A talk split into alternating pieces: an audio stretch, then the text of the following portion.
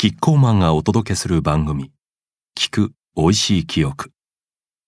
コーポレートスローガン、美味しい記憶を作りたいに込めた思いを音声でお届けします。今回は第14回、あなたの美味しい記憶を教えてください。エッセイ作文コンテストのために、直木賞作家の山本一力さんが書き下ろしたエッセイ、湯気がごちそうをお届けします。湯気がごちそう。今年も新春早々から豪雪被害が報じられてきた。地球規模で英知と行動を結集し、牧歌的な式に戻さねばの願いを込めて。1960年代、高知市内のアーケード繁華街では、方々の店先で湯気が吹き上がっていた。冬場の郷土料理、蒸し寿司を仕上げる蒸気釜からの湯気だった。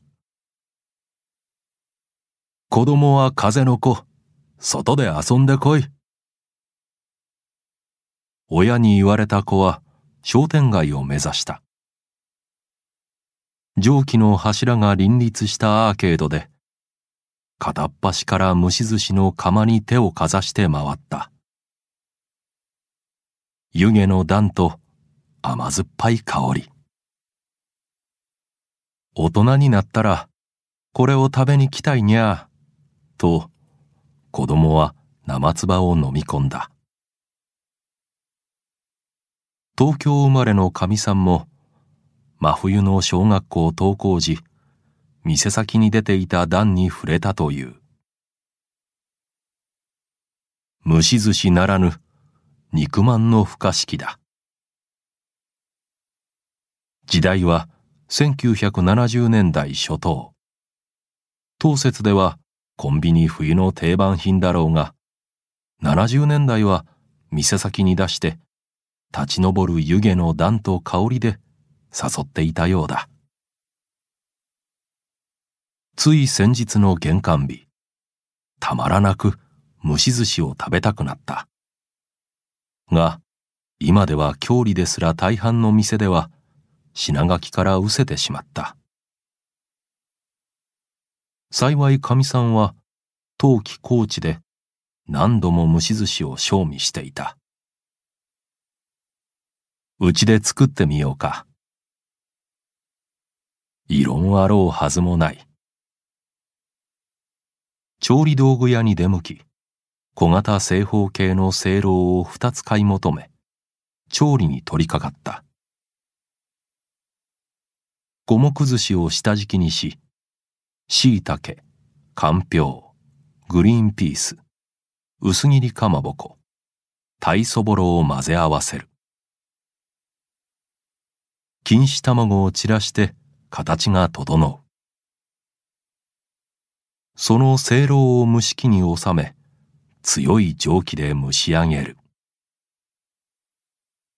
椎茸かんぴょうは甘辛き味にして、しっかり味を染み込ませるのがコツぞね。